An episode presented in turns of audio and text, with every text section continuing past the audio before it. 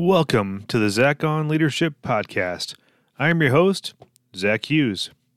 Today's episode is entitled The Future is Bright Raising Up the Next Generation of Cooperative Leaders. I had a great opportunity to speak on behalf of the CHS Foundation at the FFA State Officer Summit this week in Washington, D.C. FFA stands for Future Farmers of America, but has a broader mission to develop all kinds of future agricultural leaders, not just production farmers. The group I spoke with consisted of 375 elected student leaders from each of the 50 states. It was an absolute privilege to speak with and meet these bright young agriculture leaders. In this article, I'll share a few of the ideas that I shared with the group, and I'll reflect on the interactions that followed. Advocacy. The primary theme of this summit was agricultural advocacy. Specifically, the state officers were learning to advocate for various agricultural issues with government officials. I thought long and hard about what topic would be complementary to that overall theme. I decided that these future agricultural leaders needed to understand the power of cooperatives. Since CHS is the largest cooperative in the U.S., we hold a special responsibility to take care of the health of the entire cooperative system. My time with the state officers seemed to me like a critical opportunity. Explaining the nuances of the cooperative system can get complex, so I committed to making it very simple and clear. Ownership is what makes cooperatives different from other companies. Farmers that use the cooperative's products and services gain ownership in the cooperative proportional to their use. That ownership provides two outcomes profit and control. All of the profits earned in the rural communities go back to the rural communities. That's powerful.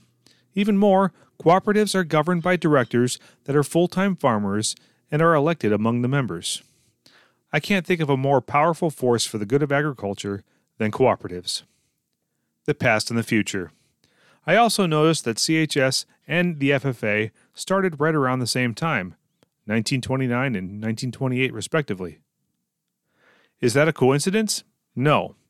What was going on in the late 1920s and early 1930s? Number one, the Dust Bowl. Farmers in the Midwest experienced widespread and sustained drought. It was an ecological and environmental calamity that we haven't seen before or since. Number two, the Great Depression. The stock market crash devastated the economy for all Americans, especially farmers. Number three, the mechanization of farming. A technology revolution made farmers more efficient, but also more dependent on external sources of energy to run their farm operations. Cooperatives were formed specifically to combat these challenges. This was not optional, this was a matter of survival. Farmers needed to cooperate in their communities, leveraging their collective buying power and market access. Additionally, they needed to raise up the next generation of agriculture leaders with new ideas to solve these never before seen challenges. That's where the FFA came in. Fast forward 95 years or so, we have environmental and sustainability challenges. We have economic uncertainty and ever changing global trade dynamics. We are on the cusp of a digital disruption that will transform agriculture with technology. These are difficult but not threatening. Why? Because we were built for this.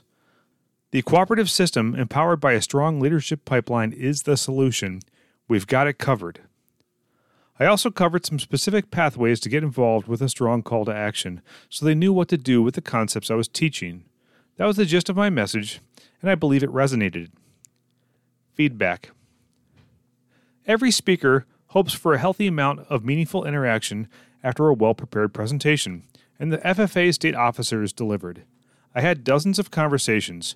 I'll summarize a few themes. Number one, the non farmers. I'm not a farmer. I didn't grow up on a farm. It turns out that many FFA state officers are similarly situated. They are passionate about agriculture and wanted to talk to me about careers that support agriculture in technology, cybersecurity, artificial intelligence, business, sales, and accounting. Number two, the future interns. I talked up our internship program, and I think we'll have a lot of FFA state officers applying when we post our 2023 internships this fall. Number three, the future cooperative leaders. Most that I talked to had a general familiarity with cooperatives, but were truly inspired with a new understanding of the power of the cooperative system. Number four, the podcast fan.